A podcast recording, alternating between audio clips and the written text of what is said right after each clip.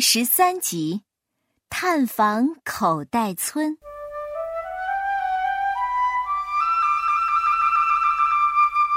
第二天清晨，尹老和乌丢丢离开小城，向北方山区走去。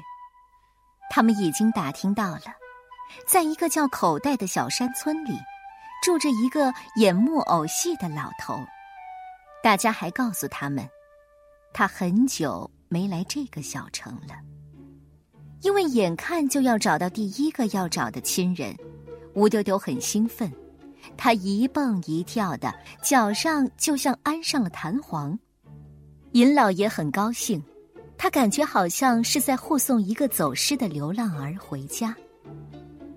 不，我不是流浪儿。不知怎么的，乌丢丢知道尹老心中想的是什么。我是回家，我从前是小木偶，现在我是一个人。他有些生气，说话时一跳一跳的，跳得很高。尹老想解释几句，乌丢丢不等他开口，又接着说下去。我是一个人，我也有一颗心。尹老从没见他发过火，只好笑着说，你现在啊，是一个乖孩子，是回家探亲，懂得探亲的人是有爱心的人。尹老还摸摸他的头，总算平息了他的火气。乌丢丢感到有些不好意思，他回想起自己从真儿的家里不辞而别，又偷偷地跳进尹老的家，这不都是流浪儿的所作所为吗？只是从遇见尹老爷爷开始，他才开始懂得了爱，才懂得了用爱来回报爱。他不再生气，他用感激的目光望着这个老头。他有时觉得他很孤独，他一辈子没有结婚，没有儿子，没有女儿，但有时又觉得他心里有一个可爱的家，在那个家里，他用一颗爱心创造了许多鲜活的生命。他还有诗，那是他的生命。乌丢丢想起自从离开家这么多天，每天晚上住进小客店以后，无论多么的累，他都会在昏暗的灯光下写诗。但是他是那么不懂得珍惜自己的诗，他随写随扔，写的很多，留下的却很少。乌丢丢懂得了，他和那位雕塑家一样，是一个完美主义者。完美主义者太爱这个世界，所以他们很快乐，也很忧伤。乌丢丢一路默默地思考着这个问题，他似懂非懂。他想等空闲下来，要好好地和尹老谈谈这件事。他们一路走一路看，常常有孩子拦住他们，一是请诗人寅吃先生朗诵他的新作。对了，他可没有就坐，因为他对自己昨天写的诗就不满意了。孩子们还想让乌丢丢讲一讲独角大侠的故事，他们都婉言谢绝了，但他们都答应了以后再找时间满足大家的要求。他们一路打听一路走，不久就找到了口袋村。这真是个少见的美丽山村啊！进山村先得走进一条狭长的峡谷，峡谷叫一线天，又叫口袋口。峡谷两边是碧绿的高山，各自绵延数百里。进了口袋口，就是一片敞亮的天地，一座小山村展现在你的面前。他们刚来到村头，一位大婶笑着迎过来，请问您二位是找谁呀？他一边说着，一边打量着乌丢丢。尹老先介绍他说，这是乌丢丢，我们来找演木偶戏的布袋爷爷。不等尹老往下说，大婶儿一把抱着乌丢丢，在他脸蛋上亲了一口。哎呦，这就是独角大侠呀！说完又把它放在地上，用怀疑的眼光看上看下。诶，不对呀，独角大侠没这么高呀。再说也不是这身打扮，这脸蛋儿也没这么白呀。他蹲下身，用手抚摸着他的小脚丫。这小脚丫是他的，没错儿，没错儿。走在路上的时候，乌丢丢说了自己这几个月的经历，还介绍了尹老爷爷怎么收留了他。他们发现大婶儿一面听着一面放慢了脚步，最后他索性站住了，缓缓地说，我告诉你们哈，你那耍木偶的布袋爷爷走了。他到哪儿去了？尹老悲伤地解释着，他不在了。不在了？那他在哪里？大婶儿轻轻地说，他生病死了。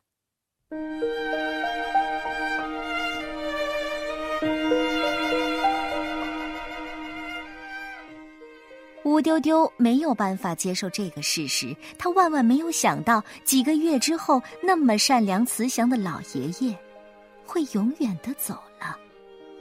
他忽然想起那个古老的小城，在一尊尊石雕中就有一尊是挑担子耍木偶戏的老爷爷。他眺望远方的目光让他想起爷爷盼他回家的样子。可是我今天来了，他却不在了。尹老把哭泣的乌丢丢搂进怀里，安慰他说，我们去看看他的家，那也是你出生的地方呀。他们走进一个小院儿，院子里有几只鸡走来走去，一个小姑娘正在逗一只小花猫玩呢。她抬头看见大婶儿领着客人进了院子，就朝屋里喊着，爸，有客人来了。一个中年人从屋里迎了出来。大婶说，这两位啊，是来看你爹的。乌丢丢和尹老被请进了屋子，一进屋就看见墙上挂满了小木偶。中年汉子一一介绍着，这都是我爹生前做的。小姑娘也热情地介绍，我爷爷从前最喜欢独角大侠，可是自从他把小脚丫丢了之后，他就再也不演独角大侠了。忽然他发现这个小怪人也是一只脚。哎，你也是独角大侠吗？尹老指指乌丢丢的那只脚，他这只脚啊，就是你爷爷丢失的小脚丫呀。随后他们坐在一起，由乌丢丢介绍了他这些日子的经历，然后由那位中年人介绍了他爹生病以及去世前的情景。那天晚上，老爷爷挑着他的担子连夜走回了家。到家后，他发现他的小木偶独角大侠乌丢丢掉在了路上，他急得团团转。当天晚上他就提着灯笼沿途去找，天那么黑，草那么深，到哪儿去找啊？家里人都劝他，您再做一只小脚丫给他装上不就行了吗？可是他说，那可不行，他那只小脚丫已经有了灵性，所以啊，才能把独角大侠演得那么好。后来老爷爷又沿路来回找了好几趟，都没有找到。他说，我老了，演不动了，丢了小脚丫也演不好了。渐渐的，老爷爷的身体越来越衰弱，终于一病不起。听完这一席话，尹老拉着乌丢丢的手来到老爷爷的墓前。那是一个奇特的墓，墓的周围竖着一圈小木偶，他们是小胖、二嘎、三妮儿、小豆子、大拳头。他们随风摆动着，摇头晃脑，手舞足蹈，就像当年演木偶戏一样。乌丢丢扫视了一下，没有找到他当年演过上百场独角大侠的身体。难道因为他丢失了小脚丫，就不要他了吗？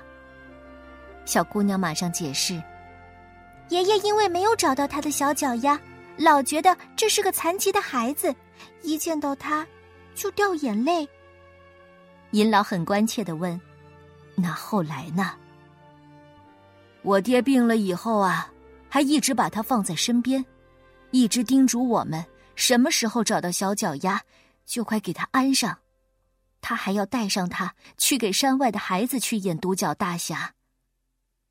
可是到死也没有找到，后来就和我爹一起火化了。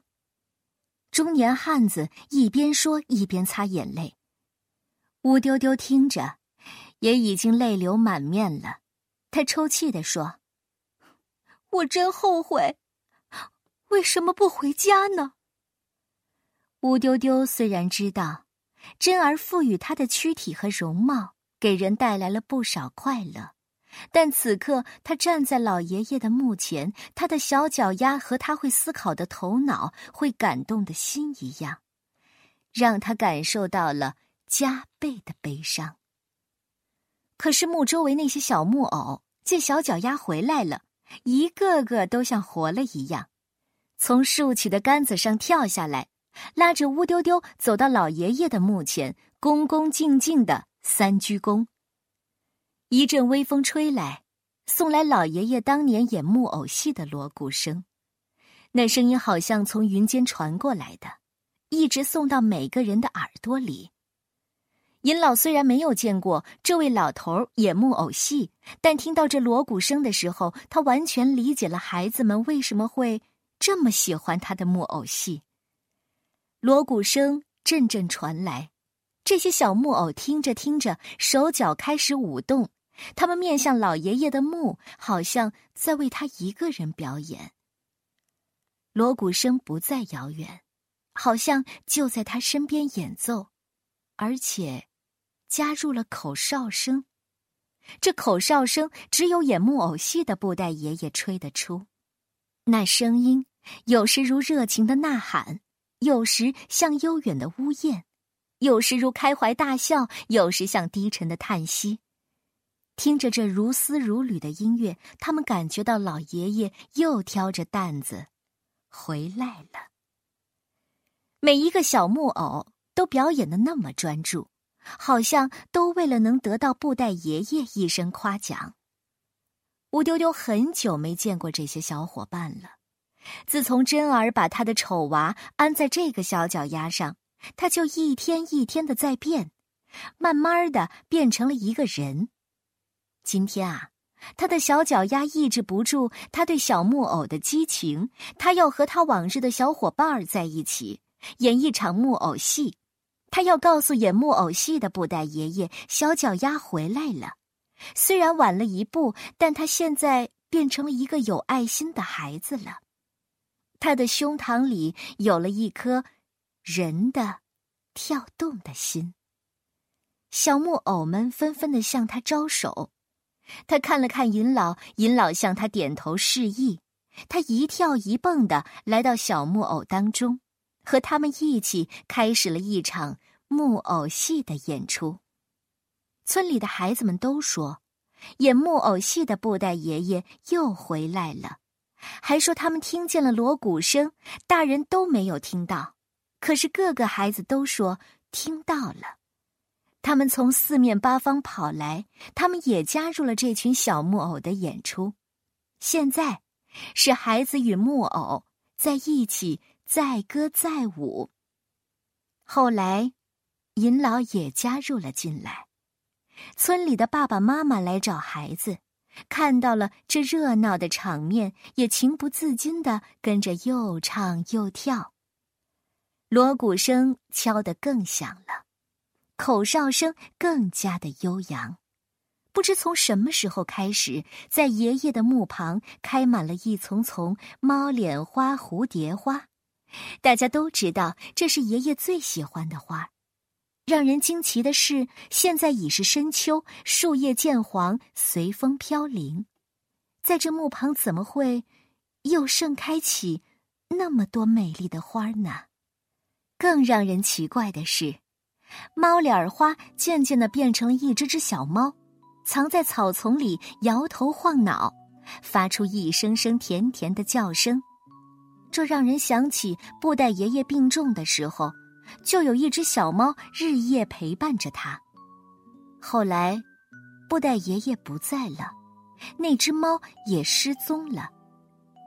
蝴蝶花是老爷爷最喜欢的花，年年春天他都在自己的窗前种上好多，等秋天打了花种，他会分送给邻居家，所以在口袋村家家都有蝴蝶花。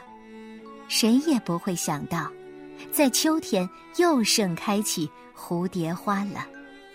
还有让人没有想到的是，这蝴蝶花纷纷变成了会飞的蝴蝶。蝴蝶是五颜六色的，它们围着布袋爷爷的墓飞了3圈，又在人们的头顶上飞来飞去。人们看到了这猫脸花、蝴蝶花，就像又见到了老爷爷，还看见了他像耍木偶戏似的，让这花朵也活了起来，变成了真的猫儿和蝴蝶。大家似乎忘记了是在布袋爷爷墓前忘记了悲伤，只感觉到爷爷就坐在那儿，欣赏着他的木偶和他的孩子们。爷爷没有死，没有离开他们。就是在这个时候，他们发现尹老坐在墓旁，手抚着老爷爷的墓碑，沉思不语。吴丢丢不知道尹老此刻在想什么，是在心里写诗，是在思念这个演木偶戏的老人的一生，还是此情此景勾起了他什么感慨？吴丢丢忽然发现他老了许多，这个孤独的老人除了诗还有什么呢？还有家中的那些有灵气的木雕、诗篓子、套娃娃。想起套娃娃，自然会想起送这份礼品的可人姑娘。尹老曾经感伤地对乌丢丢这样说过：对于我来说啊，它是一个幻影。是啊，对比之下，今天这个演过木偶戏的老爷爷即使已经不在了，他制作的小木偶们仍然活在他的身边，怀念着他。老爷爷就活在小木偶的怀念里。乌丢丢想，可是尹老有谁呢？不过他立刻回答了自己的问题：有我乌丢丢呀。他这样想着，心里觉得很温暖，肩上又有了一份责任，就来到他的身边，搀扶他站起来。晚霞渐渐暗下来，小木偶们又回到竖起的竹竿上，站成一圈，守护着布袋爷爷的墓。那些猫脸花、蝴蝶花不知什么时候也消失了。在这个村里，他们打听到了真儿住的小镇，那是老爷爷生前常去演出的地方。村里人想留他们住上一夜，不过他们谢绝了，他们想早一点赶到镇上去见真儿。小姑娘把爷爷当年用过的马灯送给了尹老，尹老说：我们就沿着老爷爷去小镇演木偶戏的山道走吧。乌丢丢很高兴，他们点亮了马灯，踏上山间小道。乌丢丢一蹦一跳地在前面走，尹老提着马灯在后面紧紧地跟随着。他怕灯光照不到前边的路，让他摔了跤，就大声地提醒着：你等等我，我给你照着亮，别一跤啊摔到山沟里。我不会，这一道我熟着呢，闭着眼睛我都摔不着。他告诉尹老，他一踏上这条羊肠小道，他就想起从前布袋爷爷演完木偶戏，挑着担子从这条小道走回家。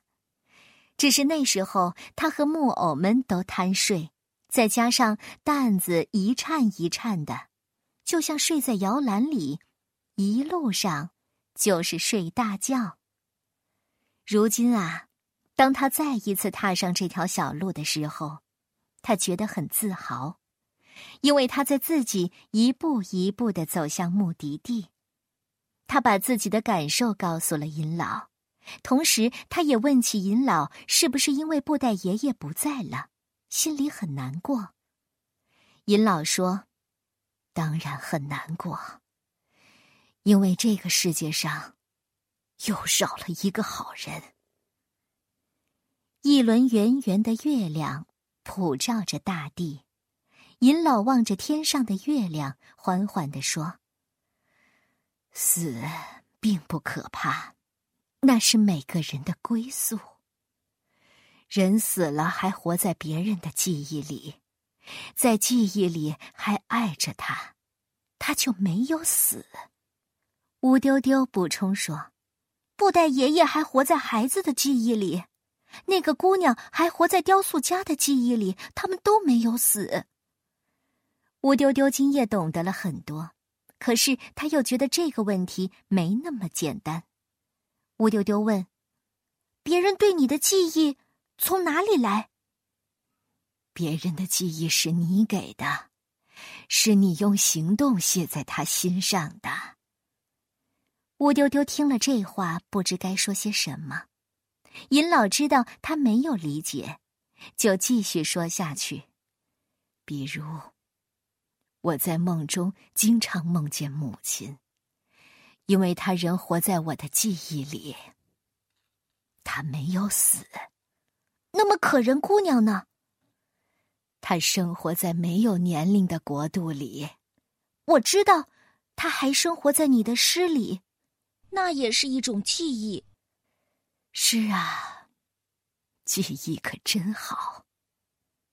尹老说话的语气很幸福。